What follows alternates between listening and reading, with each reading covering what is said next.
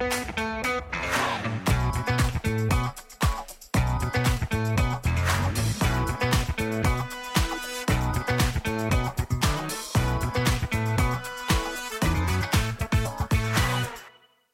הבאים לפודקאסט דיבורי קהילה, Talks, הפודקאסט על אנשים וקהילה.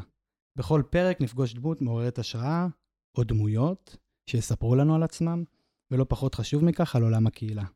אני דניאל אופק, מנהל מיזם קהילות לומדות של קרן רש"י ומשרד הפנים, ואיתי ענווה רצון, עובדת סוציאלית קהילתית, מומחית בפיתוח קהילתי וארגוני בסביבה משתנה, והיום אנחנו מארחים בפרק את דניאל שני, ואת יעל בר-לב. נעים מאוד ונעים להכיר וברוכות הבאות. ברוכים הנמצאים, כיף להיות פה. תודה. אז אה, אני אחראית על ההצגה. אה, אז על שתיהן אפשר לומר שהן שותפות ומייסדות של עמותת בידו, שהיא מחוללת שינוי ועוסקת בקידום מנהיגות מבוססת הקשבה בחברה בישראל, על בסיס מודל ה U שפותח באוניברסיטת MIT בארצות הברית. חברות בצוות הגלובלי של Presencing Institute, המוסד שמקדם את תיאוריית U בעולם. דניאל, שזה לא דניאל אופק, אלא דניאל שני, היא נשואה ליניב, אימא לארבעה, תאומה בעצמה ואימא לתאומים. צועדת את שביל ישראל עם אחד הבנים שלה וחבר קרוב.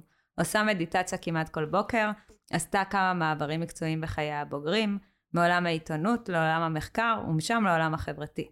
יש לה דוקטורט במדעי המדינה מאוניברסיטת פרינסטון בארצות הברית, הקימה וניהלה את מרכז מנדל למנהיגות בצפון, והייתה מנכ"לית, תעזרי לי, אקורד. אקורד, פסיכולוגיה חברתית לשינוי חברתי. יעל היא בת 58, נשואה ואימא לשלושה גדולים, נמצאת כל החיים בתנועה, בגוף ובנפש, מלווה אנשים בתנועה שלהם, למדה תואר ראשון בביולוגיה מתוך אהבה למדעי החיים, המשיכה לתארים שני ושלישי בחינוך באוניברסיטת תל אביב, מתעניינת בקשרים בין נפש היחיד לנפש הקולקטיב ובאפשרות של אנשים שונים להתקדם ביחד.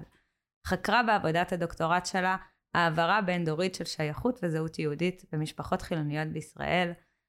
מילאה שורה של תפקידים בקרן מנדל למנהיגות, מציירת, מתרגלת יוגה ומתמקדת, ואני אגיד שיש כאן שלוש מתוך ארבעה שמתרגלות איינגר, אז אה, זה כבר כיף. אז ברוכות הבאות. ברוכים הנמצאים. תודה רבה. תדעו שאני ממש העברתי למרואיינים אחרים את הביו שלכם, אפרופו שזה מצחיק, כי מקודם היה לנו איזה פדיחה פה עם הביו. כי אה, בדרך כלל שולחים לנו ביו נורא מקצועי כזה, תארים, זה, פה ושם, והביו שלכם יש בו משהו נורא הוליסטי כזה,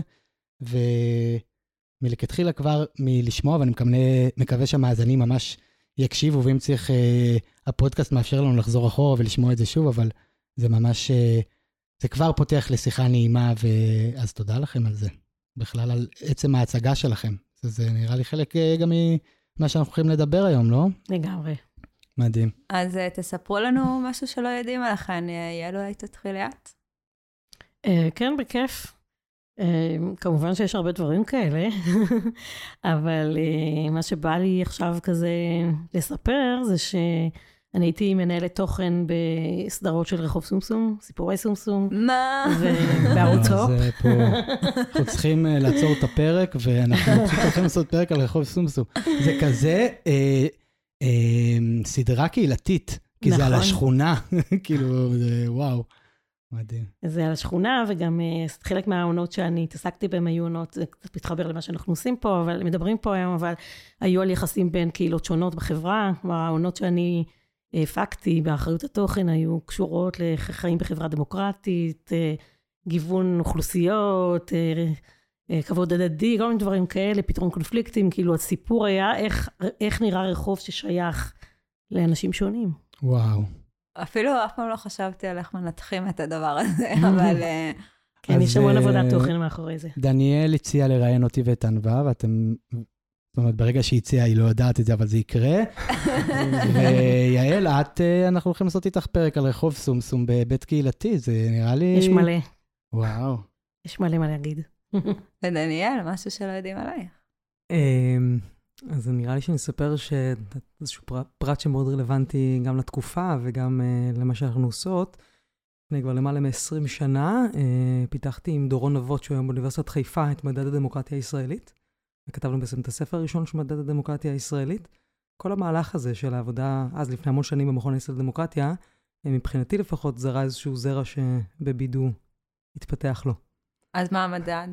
המדד ממש מנסה לתת תמונת מצב של מה מצבה של הדמוקרטיה בישראל, אה, גם על פני זמן, גם ביחס למדינות אחרות. אה, זה מתפרסם כבר כל שנה על ידי המכון הישראלי לדמוקרטיה כבר מאז, כן. אה, אבל איזשהו ניסיון רגע גם להעלות מודעות לסוגיות האלה, וגם להבין מה מצבנו. שאנחנו לא נרחיב על מצבנו. כן. אה, ואיך בעצם הגעתם לעסוק אה, בעולם של... בעצם הפרק היום, למי שעוד לא הבין, זה על מנהיגות מבוססת הקשבה. שמעניין למה לא קראנו לזה מנהיגות קשובה, אלא מנהיגות מבוססת הקשבה. סתם זורקת שאלה לאוויר. אה, ואיך הגעתן באמת אה, לעסוק בתחום הזה? דניאל, את רוצה להתחיל אולי?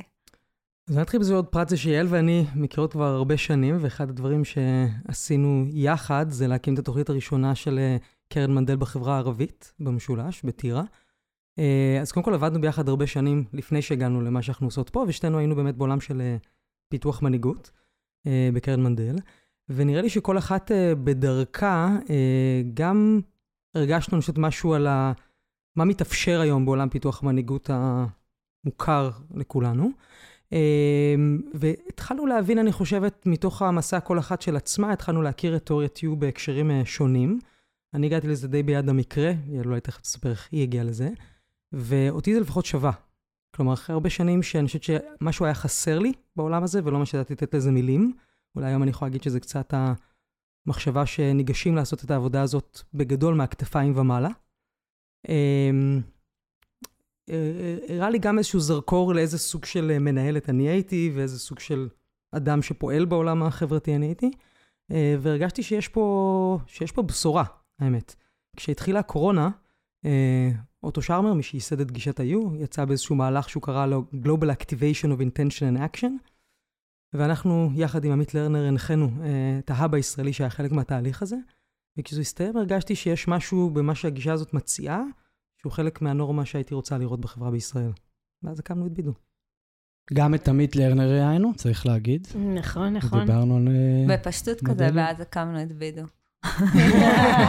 כי להקים עמותה זה שבע עד עשר שנים, אבל כן. כן.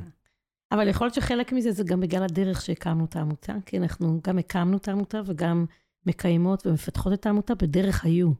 ואני חושבת שאולי זה גם חלק ממה שנשמע בתוך הטון הזה, ואז הקמנו את בידוק, כי זה סוג של תהליך מתנבע כזה. אז בואי תספרי באמת איך את הגעת לעולם הזה של אה, מנהיגות מבוססת הקשבה, או תיאוריית יו. אמ, אני, כמו שדניאל אמרה, עסקתי הרבה שנים בפיתוח מנהיגות, חלקים שונים של קרן מנדל. ברחוב סומסום. האמת שכן, וברחוב סומסום. קיפי כמנהיג. אז לא, אז אני רגע אדייק שהרחוב סומסום, אני מצטערת לאכזב שנייה, אבל הרחוב סומסום שאני בעצם הייתי אה, שותפה להפקה שלו, זה עונות אה, משנים מאוחרות יותר, שהופקו בערוץ הופ, ולא העונה עם קיפי המפורסם בחינוכית. למה? כי בעונות היותר זה קיפי לא היה? קיפי לא היה בעונות ההם, כי לא חשוב. אני כל כך סקרן, כן. אבל אני, המדיום מחייב. סליחה מאזינים על הגלישה פה, אבל אה, אני ונמשיך את זה לאחר מכן. לצערנו לא היה. וסטי טיונד לפרק על אה, כן. חוף סומסום ותפיסה קהילתית. כן, אבל היו הרבה דברים אחרים טובים והם מעניינים וחשובים. אה, אז עסקתי במנהיגות הרבה שנים, וברקע, והתעסקתי הרבה שנים במנהיגות, ועם הרבה מאוד דגש על החברה הישראלית המגוונת. מאוד מאוד העסיק אותי איך אנחנו יכולים אה, אה, להתקדם ביחד, איך אנשים שונים יכולים להתקדם ביחד, איך קהילות שונות בחברה הישראלית יכולות לייצר פה חברה טובה עבור כולן. אה, ובמקביל, באיזשהו כאילו סוג של background, התעסקתי תמיד לא בצורה מקצועית, במה זה בן אדם שלם, בקשרים בין גוף, נפש, רוח. כתבתי על זה את הפרויקט האישי שלי כעמיתה בבית ספר מנדל למנהיגות לפני כמעט 30 שנה. בשנים ההם כל התכנים שאנחנו עוסקות בהם היום היו, בארץ ממש לא היו מוכרים, ובחו"ל הם היו מאוד מאוד בוסרים. וזה די נחמד אה, מבחינתי, שאז בעצם כתבתי פרויקט שהיה לו חסר החלק המעשי. וכשהכרתי את הפוקוסינג קודם, גישת ההתמקדות שפיתח יוג'ין ג'נדלין ואחר כך את תיאוריית יו, מצאתי את הפרק שחסר לי, ואני בעצם היום מממשת איזשהו תהליך שהתחלתי בעצם אה, להיות כמהה אליו לפני כמעט 30 שנה. אה, ואני הגעתי לזה בהתחלה דרך הגוף, דרך אה, אירוע בריאותי שהיה לי, ואחר כך באמת דרך עבודה שחיברה אותי לקשיבות וקשב והקשבה. אמ, והפוקוסינג מאוד הרחיב את זה, ותיאוריית Q, אני רוצה להגיד שהרחיבה את זה מאוד. הזכרת קודם שאני מתעניינת בקשר בין נפש היחיד והקולקטיב. אני חושבת שזה אחד הדברים החזקים בתיאוריית Q, שהיא מחברת באופן יוצר ופורה ומעורר השראה ואפקטיבי בין היחיד והקולקטיב, וזה דבר שמאוד חשוב לי. מדהים, אה, זה לא פעם ראשונה שאנחנו שומעים את זה. היה לנו פרק לא מזמן אה, שהקלטנו על אה, כזה גוף נפש, תודעה. זוכרת, ענווה? לא. לא משנה, עדי תוריד את זה. לא, אה, אני הכי אמיתית. זה את הבאת. טוב, אבל אה, אני אגיד, זה מעניין, החיבור בין גוף לנפש, ותדברו על זה קצת היום, אני חושב שזה... מה- אפרופו הקשבה, אני, אה, יש לי הפרעות קשב וריכוז, ואני לא בן אדם הכי קשוב בעולם. נראה לי שכבר אה, שמתם לב, נראה לי שכבר המאזינים יודעים את זה, אבל זה נורא מעסיק אותי. ואני ממש, אחד המאמרים שאני הכי אוהב זה באמת המאמר של אוטו שרמר אה, על סגנונות ההקשבה, ואפילו נראה לי שהכרתי את זה עוד מלפני הקורונה, וכאילו זה תמיד סקרן אותי, עוד למדתי גם בכל מיני תוכניות מנהיגות שהייתי על אה, סגנונות הקשבה וכאלה, אבל אוטו שרמר, נכון, מנהיגות עיוורת זה נקרא, הוא כאילו ממש כותב את זה על מה התפקיד של אותו מנהיג סביב אה, באמת היכולת הזאת, והיום שאני מנהל, אז זה נורא נורא חשוב לי, ואני גם ממש חשוב לי לעשות את זה בחיי הפרטיים וכאלה, אז זהו, מאוד מתחבר. כן, אני רוצה לשאול שאלה, שאולי קשורה לזה שהקשבתי לכם, שאמרתם שהקמתם עמותה, נכון? כן. לא הקמתם חברה עסקית עכשיו בידו, אלא גם בבחירה בעמותה, זה לא בחירה שהיא מובנת מאליה. מה הסיבה לכך? אה, אז אני יכולה להתייחס לכמה סיבות אה, מבחינתנו. אחד, אנחנו רוצות לייצר השפעה בחברה בישראל, וכדי לייצר השפעה ולהשפיע באמת, אה, נדרש לעבוד בכל מיני כלים. אז אחד מהם זה לייצר הכשרות וללוות תהליכים, וזה דברים שאנחנו עושות שחלקם גם מבוססי הכנסה, אבל זה גם אומר לעבוד בכלים שמצריכים כספים פילנטרופיים. אז זה קודם כל סיבה אחת טובה. הסיבה השנייה זה שרצינו לעבוד עם מי שחשוב לעבוד בעינינו. וכדי לעבוד עם מי שחשוב לעבוד בעינינו, לא תמיד המשאבים אה, קיימים. למשל, אנחנו ממש מחר נוסעות אה, לסיים איזשהו אה, תהליך, או ריטריט מסכם איזשהו תהליך עם ארץ עיר, שאתם ודאי מכירים, כי עמותה מאוד מאוד מרכזית אה, בתחום הקהילות. וזה למשל מהלך של תהליך הכשרה וליווי של 30 מובילי קהילות שונים בארץ, שמתאפשר בעזרת uh, כספים פילנטרופיים. אז היה לנו חלון משותף איתם לעשות משהו כבר הרבה זמן, אבל בסוף היה צריך לגייס לזה משאבים. ואז היכולת שלנו לבוא ולהגיד, לא נלך בהכרח איפה שיש את המשאבים לממן את זה, אלא איפה שחשוב לנו ללכת, ואם צריך, גם אנחנו נעסוק בלגייס משאבים כדי לעשות את זה, זה בינינו היה מאוד מאוד חשוב.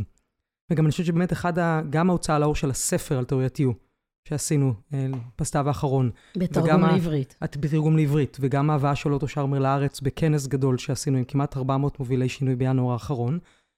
שני מהלכים שעבורנו היו מאוד משמעותיים, ממה שאנחנו שומעות גם עבור אנשים אחרים בשדה, ולא היו מתאפשרים אם לא היה מעורב בזה גם עבודה עם קרנות שיהיו מוכנות לתמוך בתהליכים מהסוג הזה. אז כמו שהזכרנו, באנו לדבר על מנהיגות מבוססת הקשבה, שזה נשמע מילים מאוד יפות, מיוחד מנהיגות והקשבה, אבל אולי ננסה שנייה לפרק אותן, מה זה אומר? בתפיסה שלכם כמובן. כן.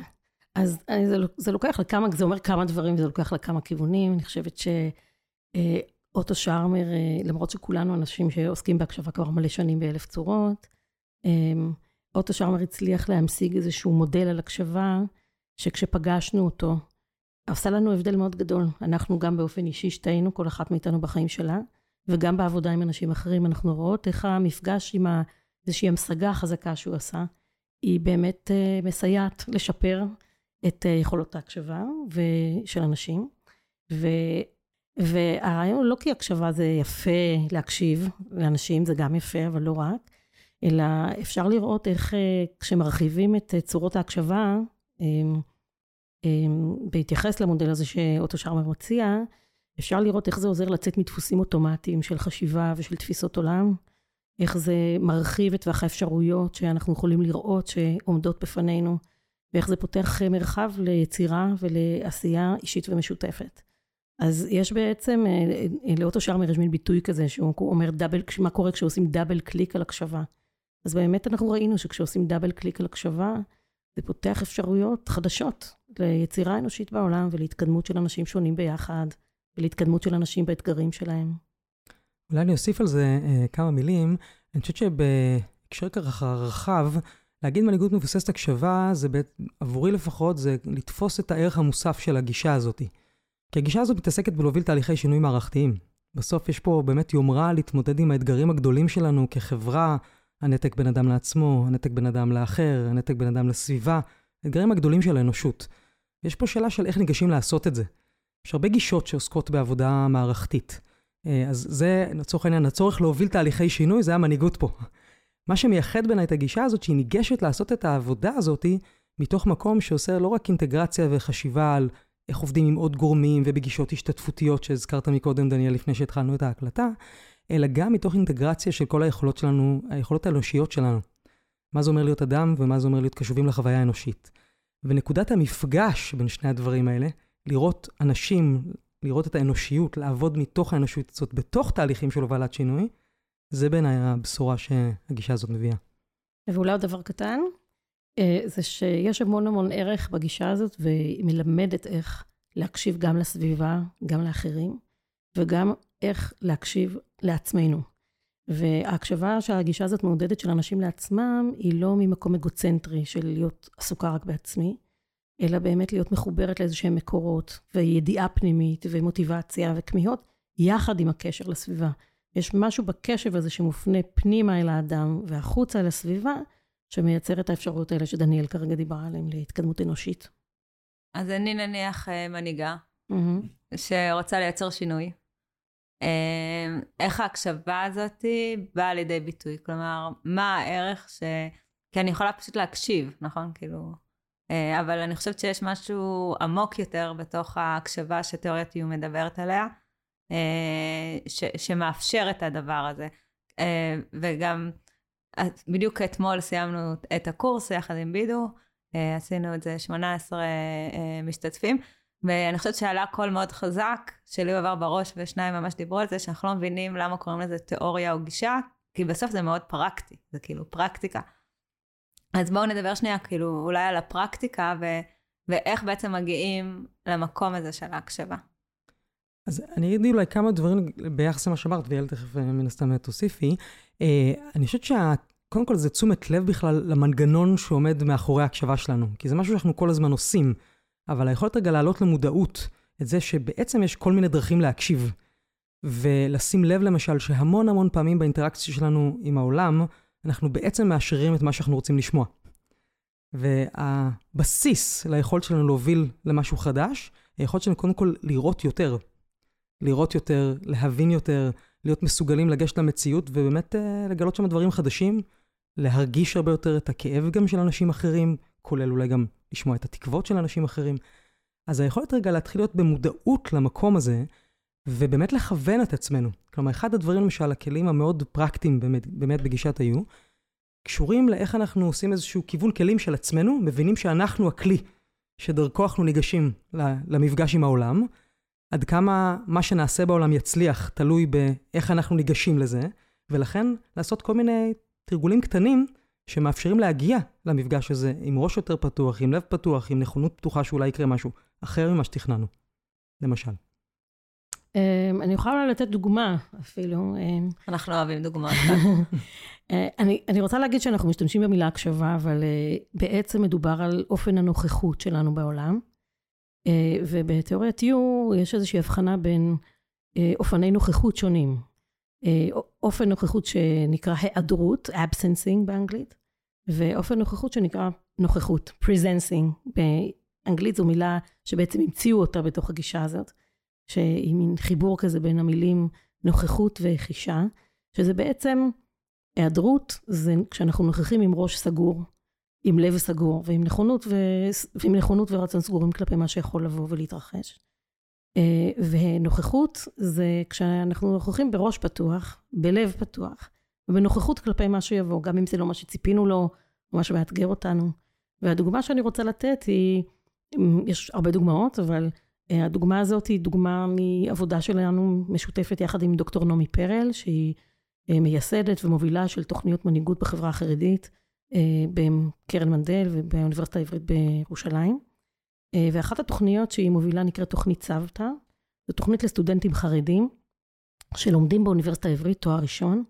והתוכנית הזאת היא תוכנית שמאפשרת להם סוג של בית בשביל לעסוק בתכנים שייחודיים להם וחשובים להם לצורך החיבור החיים בשני העולמות.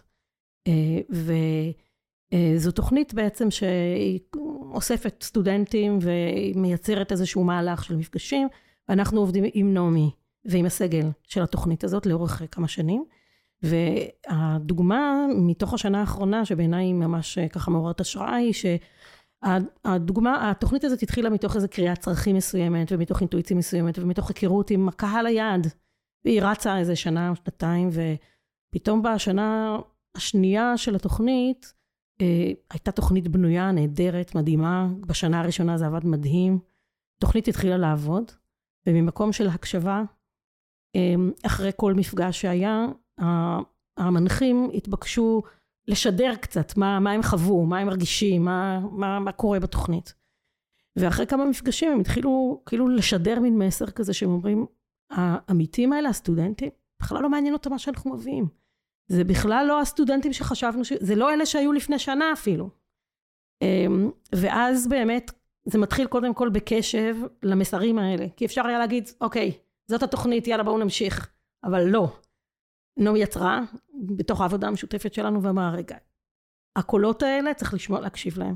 התעניינה יותר בתוכן של הקולות האלה.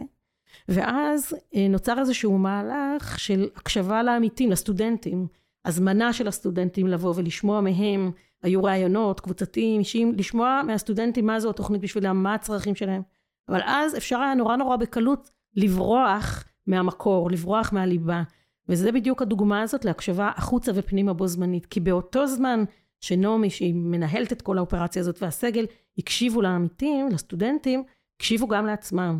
ועשינו תהליך ששואל את עצמם, רגע, מי אנחנו? מה התוכנית הזאת בעצם רוצה ומבקשת להיות? ומה זה אומר כשהרצון הזה נפגש עם קהל יד אחר ממה שחשבנו? ומתוך האינטראקציה הזאת נוצרה, נוצר שינוי בתוכנית, ששדרג את התוכנית בכמה דרגות, ואני אספר שהיה לזה עוד שלב, כי התהליך הזה נמשך והקשב הזה נשאר מאוד מאוד ער, עד כדי שהתוכנית בשנה השלישית פשוט שינתה את הצורה שלה לגמרי. וזו דוגמה מאוד יפה בעיניי למודל הקרחון, שתיאוריית יו עובדת איתו הרבה, איך, ומודל הקרחון, אה, תיאוריית יו הוסיפה למודל הקרחון שפותח בגישת המערכות, את השכבה הזאת שנקראת המקור, ובעצם זה איזושהי עבודה שמחברת כל הזמן למקור, למה אנחנו עושים את מה שאנחנו עושים, מה, למה אנחנו קוראים, מה חשוב לזה, בזה, ביחד עם המבנים שאנחנו יוצרים. ובעצם הייתה איזו הרגשה שיש איזה חוסר טעימות. מתוך ההקשבה גילתה את חוסר הטעימות הזאת ויצרה תהליך שאפשר הלימה הרבה יותר גבוהה בין מה שרוצים לעשות לבין קהל היעד לבין איך שעושים את זה. זה מדהים, כי לי ולענווה יש דוגמה בדיוק כזאתי. לא שאני חושב שאנחנו ברמת ההקשבה הכי זה, אבל עשינו קבוצה לעובדי קהילה, שנקראת דיבורי קהילה, והפודקאסט יצא מתוכה וערוץ הטלגרם, ואז אה, ביקשו ממנו להגיע לעובדים סוציאליים קהילתיים ולעשות די אותו דבר. ואז הבאנו את אותו דבר, והם הגיבו, למזלנו הרב. ואנחנו הקשבנו להם ושינינו את, ה... אה, את הדברים שעשינו ואת התוכנית תוך כדי, ו... וזה היה מדהים. זאת אומרת, אה, אני אפילו לא זוכר מה היה שם, אבל אני, פתאום הבנו שזה, והבנו מתוך השיח איתם, ואני חושב שזה באמת דרש מאיתנו בזמנו, זה הרגיש לי משהו מאוד אמיץ, כי לפחות בחוויה שלי הרבה אומרים שהם מקשיבים, והרבה אומרים שהם קשובים, אבל בסוף הם מגיעים מלמעלה למטה, מנחיתים איזה משהו. בסדר, בואו נדבר רגע על עולם ההכשרות. כל המנחים המתייפייפים למיניהם בעולם המנהיגות, חושב שאתם הרגשתם את זה, ומתוך זה יצא לכם הקריאה וככה קם בידו, אני גם הרגשתי את זה, אני גם מאוד מחובר היום לגישה ההשתתפותית. אמ, הרבה פעמים מדברים על הקשבה, אבל אמ, בעצם יושבים שם אה, המשתתפים, אומרים, רגע, הוא מלמד פה על הקשבה, אבל לא הקשיבו לי לרגע שאיחרתי דקה לפני, וצעקו עליי, ולא הקשיבו לי שביקשתי ואמרתי שהתכנים האלה לא רלוונטיים, ולא ששלחו לי משוב או כל דבר כזה כדי לראות באמת איפה אני עומד, ואז לא משנה כמה הם ידברו על הקשבה, אם אתה לא עושה את זה באמת, ואתה לא מראה להם איזשהו, אה, walk the talk כזה, אז uh, זה גם לא יעבוד לך, אז אני חושב שזה מה שהיה שם. אני אוסיף גם למה שדניאל אמר, שהמקום של ההקשבה, כאילו בתחושה שלי דורש המון uh, שיח בלתי פוסק גם עם האגו שלנו. כי עכשיו uh, הדוקטור נעמי פרל, שתיארת, ואגב זה היה גם לי ולדניאל שהיינו צריכים לשנות, יש משהו שאומר, רגע, אבל הביאו אותנו להעביר משהו, ומה קורה כאן? מה, אנחנו עכשיו נקשיב להם? אנחנו נעשה הכל מחדש? כאילו, האגו שלנו צועק שזה לא עושה אותנו אנשים רעים, כאילו, אנחנו פשוט אנושיים. אה, תמשיכו, תעשו, אה, מה לא הכל. אוהבים אותך. אנחנו לא, מעולים לא, במה יש שאנחנו עושים, זה מה הם. לא, איך לא אוהבים אותי, כאילו, יש לזה המון המון קולות שצפים ועולים, וצריך לדעת לנקות אותם ולהגיד, אוקיי, זה משהו שגדול ממני. It's not all about me, כאילו, מהאגו, ומה אני עושה עכשיו בעצם אה, כדי לייצר איזושהי סינרגיה או חוללות או, או משהו משותף שנולד מתוך הקול שלהם וה, והיכולות אה, שלי, כלומר, אבל גם בתוך המקום הזה, אגב, כאילו של הקשבה, יש גבול שצריך לשים לתוך ההשתנות הזאת, כי יש משאבים, זמן, אה, זה גם משאב, אבל סתם זה... מאגו לאקו. נכון. נכון? יש. כן. אני חושבת שיש משהו מבלבל קצת בהקשבה הרבה פעמים, כי כשאומרים הקשבה זה כאילו אני אמורה להקשיב לכל מה שאתה מבקש או רוצה או אומר, ואני חושבת שהקשבה במודל הזה, ובכלל, זה לא בהכרח, זאת אומרת, התוכנית הזאת היא לא הפכה לתוכנית כבקשתך. זאת אומרת, להקשיב זה לא, זה לא לעשות כל מה שמישהו אחר מבקש או משהו כזה. אני מלווה איזושהי קבוצה, ומתוך uh, תהליך uh, משותף uh, שעשינו מהחזון, ערכים, לאט לאט הצטמצמנו לדברים שהם היו רוצים שנפתח באותה רשות לצורך העניין, ובחרנו להתמקד בדבר אחד. וברגע שהדבר הזה יצא והתחיל לייצר תנועה, פתאום, אבל אנחנו רוצים גם את זה, אבל אנחנו רוצים גם את זה, וגם אנחנו רוצים את זה. וזה הצריך ממני המון המון כוחות כדי לא להתעצבן ולהגיד כאילו, הנה אנחנו עושים משהו רגע לאט לאט, אה, ואז גם לענות בצורה מאוד מאוד אה, אה, אסופה שגם משקפת שכרגע לא ניתן להתפזר, אני חלילה לא, אני מקשיבה להם, אני לא מבטלת אותם, אנחנו פשוט נתחיל עם משהו אחד, נחווה את ההצלחה ונעבור לדבר הבא. אני לא יודעת אם לזה התכוונת שאמרת, כלומר, לא התפזרנו אותם והקשבנו להכל, הקשבנו, זה איתנו, אנחנו ממשיכות עם המידע החדש שהגיע, אבל אנחנו יודעות שיהיה לו זמן ומקום. כן, אני חושבת שאני לפחות מציעה לנו לשים את המושג הזה גם ב- בתוך הקשר יותר רחב. כלומר, חלק ממה שקורה אה, בדאבל קליק הזה על הקשבה, זה גם היכולת שלנו הרבה פעמים לגשת ל- לרעיונות היצירתיים. חלק ממה שגישת היו עסוקה בו בסוף הוא לייצר את החדש. ובאמת להבין רגע מאיפה מגיעים רעיונות אה, שיאפשרו לנו להגיע למציאות אחרת. בסוף כל מי שכמונו עוסק בעולם של הובלת תהליכי שינוי, רוצה לראות מציאות באיזושהי צורה יותר מיטיבה מהמצב הנוכחי. וחלק מהשאלה זה, זה מאיפה הדבר הזה מגיע. ואני חושבת שאחד הדברים שהגישה הזאת מאפשרת זה, זה גישה לחלק מהרעיונות האלה, שהרבה פעמים נמצאים בעצם בתוכנו, בתוך המציאות, בתבונה הקולקטיבית ש, של הקבוצה שנמצאת שם. וכשחושבים על הקשבה בצורה יותר רחבה, שכוללת כל מיני כלים בתוך העבודה בגישה הזאת, הרבה פעמים גם מאפשרת באמת אה, כאילו לדוג את, ה, את הרעיונות האלה, או את הזרעים הקטנים האלה של רעיונות, שאותם שווה לצאת ולהתנסות, ושוב פעם, להיות באיזשהו מפגש עם המציאות ולהבין מה עובד ולא עובד. אז אני צריך לחשוב על הקשבה בעיניי גם בצורה יותר רחבה הזו. אני חושבת שמה שאני מנסה להגיד אבל, שזה טריקי, כי זה נורא רומנטי, כאילו, לדבר על זה. אבל ההקשבה מביאה איתה לפעמים, אני חושבת, אם היא לא נעשית אה, בצורה נכונה, גם פער בתיאום ציפיות, אה, ש, שהוא חייב להיאמר ולעשות שמה.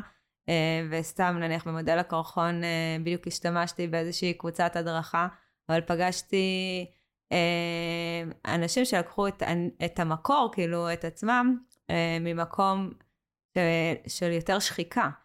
ואז גם לראות איך לוקחים את המקום הזה, ולא רק איך אני יכולה לשנות, כאילו גם איך אני יוצרת, ולהבין שהעבודה צריכה להיות אחרת. כלומר, כשמגיעים לאנשים שהם ממקום של עשייה, זה הרומנטיזציה של הדבר הזה עובד, אבל לפעמים פוגשים אנשים אה, במצבים אחרים בחיים, ואז התהליך שינוי הוא יותר מורכב אה, לעבוד בו. אני לא יודעת אם אני מסבירה את עצמי נכון. יכול, אני לא יודעת אם אני מבינה אותך, אבל אם כן, אני רוצה להגיד שאני מרגישה, אחד הדברים שאני מרגישה לגבי אה, ההתייחסות של התיאוריה של היו להקשבה, שיש בה גם ממד רומנטי, וזה טוב, אבל שכמו שאמרת קודם, היא גם נורא נורא פרקטית. ובעצם חלק ממה שאת אומרת עכשיו זה שלפעמים אנחנו פוגשים, כשמקשיבים, לפעמים פוגשים תכנים קשים. תכנים שהם לא מעוררים ומרוממים וכזה. שהם לא רומנטיים. שהם לא רומנטיים. כן. אני חושבת שחלק ממה שיפה בגישה הזאת, זה שהכל, כל התכנים הם רלוונטיים, והם החומרים להתקדמות. זאת אומרת, אם אנחנו פוגשים, אה, פוגשים אה, שחיקה, זה חלק מהחומר להתקדמות.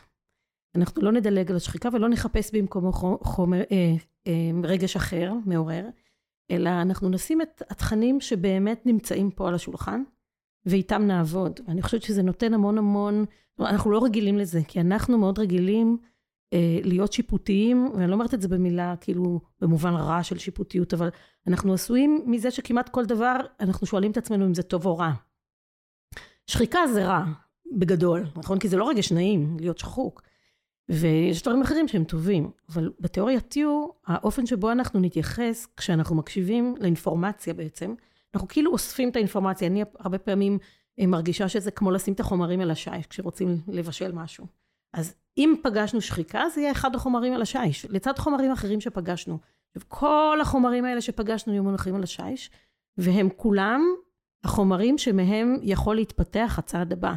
וחלק ממה שהגישה הזאת מזמינה היא לא להסיר מהשיש או להתעלם או להדחיק או להתכחש לחומרים שהם לא נעימים, אלא לשים את כל החומרים. והחדש הזה מצליח להתפתח בזכות שכל החומרים על השיש, ואנחנו נעבוד עם כל החומרים האלה.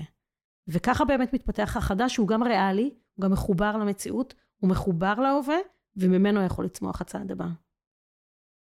אני, תודה, דבר ראשון, אני כן מנסה להבין פה משהו רגע, ונראה לי שזה גם חשוב למאזינים. מאוד דיברתם על המקום של הפרט, האישי בהקשר של הקשבה, דיברתם פה על קבוצות, דיברנו הרבה על קבוצות ועל תהליכי הנחיה. משם גם אני פגשתי את הגישה ההשתתפותית ומודל. אני קיבלתי את זה כמודל U, בסדר? או גישת U, איך שלא רוצים לקרוא לזה, אבל אה, מה, מה בקשר לארגונים, אוקיי? עכשיו, אני וענווה ראיינו פה אה, על הולוקרטיה ועל סוציוקרטיה, שזה, אנחנו יודעים שזה קשורים, אז גם המאזינים הוותיקים שלנו יודעים, אבל בעצם אה, הצלחנו לעשות תהליך אישי, הצלחנו לעשות תהליך קבוצתי, ואז אנחנו פוגשים את הארגון שלנו. וזה לא תמיד מתחבר בחוויה שלי. אז אתם, בואו דבר ראשון נדבר עליכם כעמותה, ואז תגידו גם מה אפשר לעשות. האם אתם בכלל נוגעים בפן הארגוני, ואז בעצם מה התהליכים שעושים. כן, אז קודם, קודם כל כן, אה, גישת היו רלוונטית לעבודה גם בממד אישי, גם קבוצתי, גם ארגוני וגם מערכתי. כלומר, גם רב-ארגוני, אולי אפילו קודם כל מעבודה בהקשרים אה, מערכתיים. עכשיו, אה, אפשר להתייחס אליה בהקשרים שבהם רוצים באמת להוביל איזשהו תהליך שינוי. בדרך כלל במהלך מהסוג הזה תתקבץ איזושהי קבוצה שתכלול אנשים מכל קצות המערכת. כלומר, בהקשר הזה, לצורך העניין באיזשהו תהליך שאנחנו אה, עשינו עם התנועה המסורתית בישראל, שכלל אה, את התנועה המסורתית, את כנסת הרבנים, את בית המדרש של שם שכטר, ולהכליל את כל קצות המערכת, זה אומר שגם בחור בי"ב, שהוא היה ראש יחידת תנועת הנוער שלהם, גם הוא חלק מהתהליך הזה. וגם רבנים, וגם אנשי מטה, וגם אנשי מתנדבים, ואנשים באמת, ומהדרום ומהצפון, יש איזושהי קבוצה שכוללת הרבה מאוד אנשים מכל מיני הקשרים. והקבוצה הזאת בעצם עושה מסע ב-U.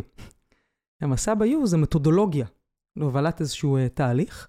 שוב, כשה, כשהכוונה היא לפצח איזשהו אתגר, בסדר? אפשר לעשות עבודה ארגונית בכל מיני הקשרים הגישה הזאת. כשהכוונה היא רגע לפצח איזשהו אתגר, להתמודד עם איזושהי שאלה ש, uh, שיש בה איזשהו קצה פתוח, שלא יודעים לאן רוצים ללכת, היא יוצאת לאיזשהו מסע שמאפשר רגע ללמוד בצורה רחבה, מעמיקה, מתוך הידע הפנימי, מתוך הידע החיצוני, מתוך בהרבה מאוד כלים שהגישה מפעילה בהקשר הזה, את הסוגיה שלהם, שבה רוצים לעסוק. וכאן באמת, גם גישת היום מציעה הרבה דברים לאיך לומדים את המציאות, וגם, בשונה, אני חושבת, מהרבה הרגלים שלנו ללמוד את המציאות, להסיק מסקנה ולצאת לפעולה, היא כאן עושה באמת את הצלילה לאותו מקור שהוזכר אה, מקודם, של תצטק, אוקיי, אם זאת תמונת המציאות, אז מי אני ומי אנחנו רוצים להיות ביחס לדבר הזה, וגם כאן, שוב, גם בעבודה ארגונית, אנשים מוזמנים להביא גם את המוטיבציות, את הכמיהות, את הפחדים האישיים שלהם, וגם הארגוניים לתוך זה, ומשם מזהים כיווני פעולה. אז זו צורה אחת של עבודה ארגונית שאפשר להתייחס אליה. צורה אחרת זה מקום שבו התכנים של היו, אלה שהתחלנו לדבר עליהם, שקשורים לדפוסי תקשורת, לאיזה סוג של הקשבה קורית בארגון, איזה צורות שיחה קורית בארגון, עובדים עם הכלים האלה בתוך הקשרים ארגוניים. גם זאת תצורת עבודה. אני, אני חייב כאילו להמשיך פה, כי זה פשוט נורא מעסיק אותי, סליחה המאזינים. אמ, אני, אחד, אני חייב להגיד שהרבה ממה שאתן מדברות עליו, זה מאוד מאוד מחובר לעולם הקהילה. צריך רגע שנייה להגיד את זה.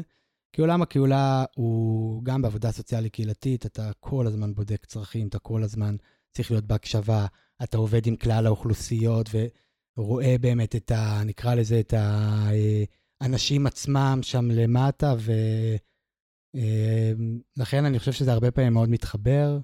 אני כאיש קהילה, הגישה ההשתתפותית התחברה לי, ויש אנשי, הרבה מאוד אנשי קהילה שהגישה הזאת מתחברת אליהם, בגלל שבאמת יש הרבה היבטים. אני חייב להגיד שאני אני מגיע מעולמות, כאילו, אני מגיע מעולם עבודה סוציאלית קהילתית, אבל התעסקתי הרבה מאוד שנים בבינוי קהילה, וגם בהיבט של בינוי קהילה מצאתי הרבה דברים מאוד מאוד דומים. אני זוכר שהרבה פעמים, כשלימדו אותי את ההשתתפות, אמרתי, יאללה, כיפאק, כאילו, אנחנו כבר מכירים את זה. סבבה שאתם עוזרים לנו ליישם, אבל אה, הרבה מאוד דברים, כאילו, הרגשתי ש, שזה עזר לי ליישם, שזה גם, אגב, מאוד חשוב, כי, אה, כי לי זה ממש שינה את התפיסה, צריך להגיד. זה, אומנם עשיתי את זה סביב תהליך הנחיה וקבוצתי, אבל זה באמת כמו אולי ארגונים מסוימים. אצלי, שינה תפיסות גם בחיים האישיים, גם תפיסות שהשתנו אצלי בהקשר הניהולי שאמרתי מקודם, זה לא רק השפיע על איזה מנחה אני, ואני מנחה יחסית בגישה השתתפות. עכשיו, כן מה שאני רוצה להבין קצת יותר בהקשר הזה של העולם הארגוני, אה, וכאילו אני בכוונה מתעקש על זה, כי אני כן מרגיש שלפעמים באים עם, ה... כזה, עם, הרומנט... עם הרומנטיקה לארגונים, ואז נכנסים, אבל בסוף לוקחים את אותה קבוצה, וזה לא באמת מחולל את אותו שינוי, כי בסוף אה, אתה עדיין נכנס לאיזשהו ארגון היררכי, ואני לא, ובקבוצות האלה המנכ"ל לא מגיע, והסמנכ"ל לא מגיע, אה, ואז אה, בסוף הם נשארים עם איזשהו, ככה, עושים את כל מודל היו, ויש להם אב טיפוס והם רוצים לעשות דברים, אבל זה לא מתקבל בארגון. אז באמת מעניין אותי איך אתם חושבות שאפשר לייצר את זה, כי אני עוסק בזה לא מעט, כי אני אמרתי, אני עובד בקרן רש"י, ואני אני מביא תפיסה קהילתית, ניהולית לתוך הדבר, זה דומה לגישה ההשתתפותית, אבל אני מרגיש שזה הרבה פעמים נתקל בעולם האמיתי, נקרא לזה ככה, אז סתם, תספרו אולי, יש, יש אולי שתי דוגמאות שאני יכולה להביא, אני רק לפני זה רוצה להגיד שאתה אמ, אמ, מספר לאיזה עולמות זה מתחבר, ובאמת זה מתחבר, זה לא שתיאוריית יו זה מין המצאת יש מאין כזאתי. ואנחנו תמיד, דניאל ואני מספרות שאנחנו הגענו לזה בצורה נורא אחרת. אני למדתי את תיאוריית יו ופשוט הרגשתי וואו, איזה בית, פתאום קיבלתי שפה ממה שתמיד עשיתי והרגשתי וחשבתי, אבל לא היה לי כזאת שפה מסודרת, ולא היה לי עושר כזה סדור של כלים, וזה כל כך סידר לי, ויש משהו נורא נורא מעצים, זאת אומרת, גם כשאנחנו פוגשים משהו ש... אה, אני יודעת את זה, עשיתי את זה קודם, זה מעצים בצורה בלתי רגילה, וממקד ומבהיר בצורה בלתי רגילה, ומאוד מאוד מאפשר לחלוק את זה הלאה עם אחרים. כמובן שכשזה מביא משהו חדש שלא הכרנו, אז זה כאילו יותר ברור ומובן מאליו איך זה לוקח למקומות חדשים. ולגבי ארגון אני רוצה לתת שתי דוגמאות. אחת זה התהליך במסורתית שדניאל הזכירה קודם, בתנועה המסורתית, שאנחנו יודעים קצת על ההשפעות הארגוניות, שאנחנו יודעות על ההשפעות הארגוניות שלו, כי אנחנו ממשיכים להיות בקשר אה, עבודה עם הארגון. ואחד הדברים הוא, קודם כל המנכ"לית כן השתתפה בתהליך הזה, אפילו יזמה אותו, וזה באמת מאוד חשוב שאנשים אה, מרכזיים בארגון ושיש להם סמכות לקבל החלטות שותפים לתהליכים האלה. ויוזמים אותם, שזה אמירה. כן. אמ, ו, וכבר בתור, בסיום התהליך, גם יושבת הראש של התנועה אה, שיתפה בזה שהיא מרגישה שבשונה מהרבה תהליכים שחוותה קודם, הם כן הרגישה שהם יצאו מהלופ, אפרופו שאתה שואל איך זה קורה, איך יוצאים למקום חדש. אבל מה שאפשר אה, לראות כבר כמה ש... לאורך כמה שנים אחרי, ש... התנועה הזאת עברה הרבה שינויים, אה, עם הרבה תנודות תקציביות ושינויים מבניים, ואחד הדברים שמאוד מאוד בולטים, שהתוצאות של התהליך הזה הצליחו להוות עבורם מצפן, וזה היבט ארגוני מאוד משמעותי. זאת אומרת, היו הרבה החלטות מאוד משמעותיות שהם היו צריכים לקחת, באיך לנווט את הספינה הלאה, והתוצאות של, של התהליך היו ממש המכוון והמצפן. כמו תהליך אסטרטגי. כזה ממש. ממש, ממש, תהליך אסטרטגי שהשאיר אותם עם מצפן מאוד ברור, מאוד מכוון, מאוד מהודק, והמון המון תהליכים מתפתחים מתוך החיבור למצפן הזה. ודוגמה אחרת בהקשר ארגוני שאני רוצה לתת, זה עבודה שאנחנו נמצא, נמצאות כרגע בתוך התהליך שלה, אבל זה פורום הנהלה של איזשהו ארגון, פורום הנהלה מאוד מגובש, שיש בתוכו שיחות ופגישות תדירות ושיח של אנשים מאוד ותיקים שעובדים הרבה זמן ביחד, והם הרגישו שהם צריכים לשכלל את דפוסי השיח שלהם כדי להצליח לא לשחזר את עצמם, כדי לא להיות במקום אוטומט, כדי להצליח להקשיב לעצמם ולשותפים שלהם להנהלה בצורה רעננה. למה? כי הם מתמודדים עם אתגרים, כמו שהרבה מאיתנו היום, עם אתגרים שלא התמודדנו איתם קודם, כי המציאות מביאה אתגרים מורכבים יותר וחדשים והיא כל כך דינמית, והם הרגישו שהם צריכים לפתח דפוסים חדשים בהנהלה, כדי להיות יכולים לצאת לבד וביחד מהאוטומטים שלהם, ולהזרים יותר אינפורמציה חדשה באופן שבו הם רואים את המציאות. אז זה גם נגיד עוד דוגמה ליישום בארגון. וגם, אני חושב שגם בדוגמאות של אל ומה שאמרת, באמת אה, מובלעת איזושהי הנחה, שאם גורמים יחסית בכירים בארגון לא תומכים בתהליך הזה, יוזמים את התהליכים האלה, לפעמים אין באמת התכנות. גם, גם, גם זה צריך להיאמר. כלומר, כדי שהדברים האלה יקרו, הרבה פעמים נדרשים כוחות שמעוניינים לדחוף את הדברים האלה קדימה. נראה לי עכשיו חידד, כאילו הדבר הזה גם חידד את השאלה שלי כששמתי את השחיקה וכולי, כי שחיק, השחיקה הרבה פעמים מגיעה מאיזשהו פער בדרישות או מהציפייה מאיתנו, לעומת המשאבים והיכולות שלנו אה, לספק את זה, ואז יש כזה כמו ריצה של אוגר, לצורך העניין, אה, במעגל. אה, וגם אולי בין פער, פער בין קול פנימי שיש לנו לבין מציאות חיצונית, ובתוך השיח שהאיום מייצר, יש המון המון חיבורים בין הקול הפנימי וה...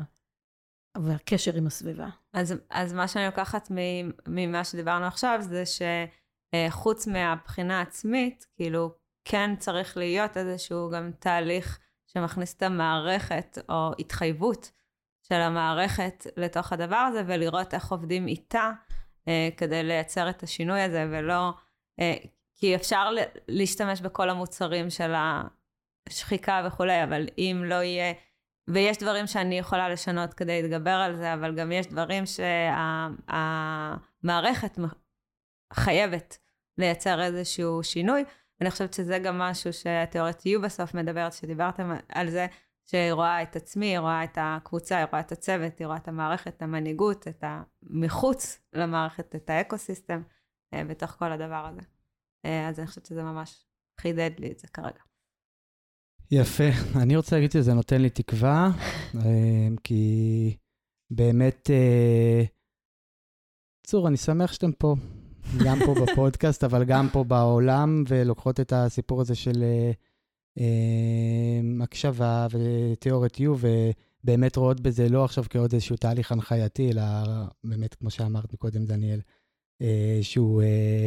אמ, מקום של הובלת שינוי או יצירת שינוי, וזה בעיניי מאוד מאוד חשוב, בעיקר במציאות הנוכחית שבו אה, אין קשב לאף אחד, ואין קשב לארגונים, אז זה דווקא... בקיצור, יש לכם שליחות גדולה. אה, אנחנו מתקרבים לסיום, ואנחנו נורא נשמח אה, לשמוע את השאלות הקבועות שלנו, כי אה, אני חושב. אני לא חושב, אני יודע שהמאזינים מאוד אוהבים לשמוע את זה, כי זה לוקח את זה קצת לפרקטיקה. אז כל אחת מכם תגיד לנו טיפ אחד לאנשים שעובדים עם קהילה, אנשים שקשורים לעולם הקהילות. אמ, וזה יכול להיות כל טיפ. כמובן על אה, מנהיגות מבוססת הקשבה. לא, לא, לא, לא, אתם יכולים גם לתת טיפ על בישול, כמו שנתת אה, מפועל. אני נגיד לא חשבתי בחיים לסדר את כל המצרכים. אני כל פעם הולך למקרר מוציא, או הולך למקרר מוציא. כבר כן. קיבלתי טיפ. אה, ואז יש מצרכים שאתה לא רואה. נכון, מה, אני מפספס, אזור עיוורון. לא, לא היה בישול, אזור עיוורון לגמרי, באתי להגיד שלא היה בישול, שבו לא פספסתי לפחות מוצר אחד ולא נכנס פנימה, ולפעמים זה קריטי, זה בישול. אז טיפ אחד זה לשאול את עצמנו כל הזמן מה אנחנו מפספסים, מה אנחנו לא רואים, ולכן אה, לעמוד על הצורך להיות כל הזמן גם בהקשבה החוצה, כלומר החוצה מחוץ לגבולות הקהילה לצורך העניין, וגם פנימה. אה, אני חושבת שזה, התנועה הזאת בין שתי תצורות ההקשבה האלה ובין הגורמים השונים, היא מפתח להמון המון דברים. אה, אני רוצה להתייחס לזה שאתה הרבה הזכרת את המונח אה, גישה השתתפותית בתור תיאוריית יו, ואני מרגישה שבתיאוריית יו יש, יש, יש פואנטה נוספת. יש השתתפות, שזה לשתף את האנשים שמסביב, ויש את ההקשבה לסוגי הידע השונים שכל בן אדם בקהילה מחזיק. זה אומר מחשבות, רגשות, ניסיון חיים, אינטואיציה. אז הטיפ שלי זה להקשיב להרבה אנשים בקהילה, אבל גם להקשיב לסוגי הידע השונים שיש בכל אחד. כי זה באמת מוציא מהמקרר חומרים שלא חשבנו שנמצאים בכלל. אני חושבת שזה אתגר מאוד גדול, כי הרבה פעמים כשאומרים לנו ידע, אנחנו ישר חושבים על המחשבות. נכון. ואת מדברת ממש על ידע מסוג אחר. כן, ומה שיפה בתיאוריית יו, שהיא מציעה כלים מאוד מאוד מעשיים, בשביל להצליח להקשיב לסוגי ידע מגוונים. זה לא רק, סליחה? ולתת לזה לגיטימציה. כלומר, להחשיב את זה כידע. אז באתי להגיד על זה שבטח בעולם הארגוני, שזה, ואתה לוקח מנכ"ל עכשיו ולוקח זה, אני הייתי בכל כך הרבה פגישות, בטח ברשויות שבו דיבר, היה רק ידע אחד בתוך החדר, וכן, זה דורש הרבה מאוד אומץ עכשיו ממנכ"ל, אה, כן? בואו ניקח את זה שיושב עכשיו עם אה, בעצם המגוון של העובדים שתיארת מקודם, ובאמת אשכרה מקשיב ונותן לזה ביטוי ל, לידע של כולם. זה מזכיר לי גם קצת המיזם שלי של קהילות לומדות, כי זה בעצם מה שאנחנו עושים, אבל אולי זה לפרק אחר. אה, טוב, איפה אתם רואות את עולם הקהילה בעוד עשר שנים? הפעם דניאל תתחיל. תני לי יעל קצת לחשוב. אה, קודם כל, אני אגיד שלחזות את העתיד לעוד עשר שנים זה נראה לי ממש דבר שלא כדאי להתיימר עליו, כי אנחנו נמצאים בתקופה עם כל כך הרבה שינויים. אני רק אגיד שמאה אנשים עשו את זה לפנייך, וכולם, כמו ישראלים, כמו ישראלים טובים, בכלל לא התלבטו לרגע ונתנו פה כמה כן. תחזיות אה, מעניינות. אז אולי דבר אחד אני חושבת שאפשר להגיד, אני לא יודעת מה, איך היא תיראה המציאות, אבל נראה לי שיכולת שנצטרך כולנו בתוך המציאות, זה באמת כלים שיאפשרו לנו אה, להפיק משמעות מהשינויים שקורים, ולהיות מסוגלים אה, לגבש מענים אישיים וקולקטיביים לאיך מתקדמים בתוך המציאות הזאת, וזה נראה לי הדבר שבו שווה לשים את הדגש. אני בעצם התחלתי את החיים המקצועיים שלי בעולם הזה, בהתעניינות שלי בלמידה, איך אנשים לומדים אחד עם השני, אחד מהשני ואחד בזכות השני, ונראה לי שזה רק אה, הולך וגובר הצורך בזה. אז אה, זה לוקח אותי לעתיד. זה היה מאוד ממוקד. ממש. אני חייבת להגיד. הייתי קשוח. ממש. אמ, אז אני אגיד שאני יודעת שביולי, למרות שבטח הפרק יצא אחרי זה, יש לכם עוד קורס שהוא כבר מלא, כבר שתיים אה, ששלחתי להירשם, אה, התקשרו לספר לי שהם ביקשו להיות ברשימת המתנה, אבל אנחנו ממש ממליצים אה, לעקוב אחריכם, אחרי בידו, ולראות מתי נפתח קורס נוסף. וכל ארגון שיקח אתכם מההיכרות הקצרצרה שיש, אה, אני יכולה להבטיח שיהיה לו מתנה. ולקנות את הספר של יתאין. אין אותו, אבל... לגמרי, אני קניתי. למה לא הבאת לי מתנה מהקורס שלך? ניתן לרכישה באתר. איי, איי, איי, איי, חשבתי שזה רק ל... כאילו, מי שעשה את הקורסים, מתי שלך יום הולדת? אני אוכל לעשות לה עוד מעט. וגם אחת לשלושה חודשים אנחנו מארחים מישהו מהעולם בסדרה שנקראת נכון, יוחו וקולם, שהיא סדרה חינמית שאפשר לבוא ולהתרשם ולשמוע קצת מה קורה, כי קורים זה דברים מרתקים ומעניינים ומאוד שונים בהרבה מאוד מקומות, אז גם זו הזדמנות. במפגשי זום. כן. רגע, זה מה שאתם עושים עם שיתופים, או שזה עוד משהו שאתם עושים? לא, זה משהו שאנחנו עושות, היום בערב האמת יש מפגש כזה. טוב, היום בערב זה לא מתי שיצא כן. הפרק, אז אה, נכון, תיכנסו לאתר לפני.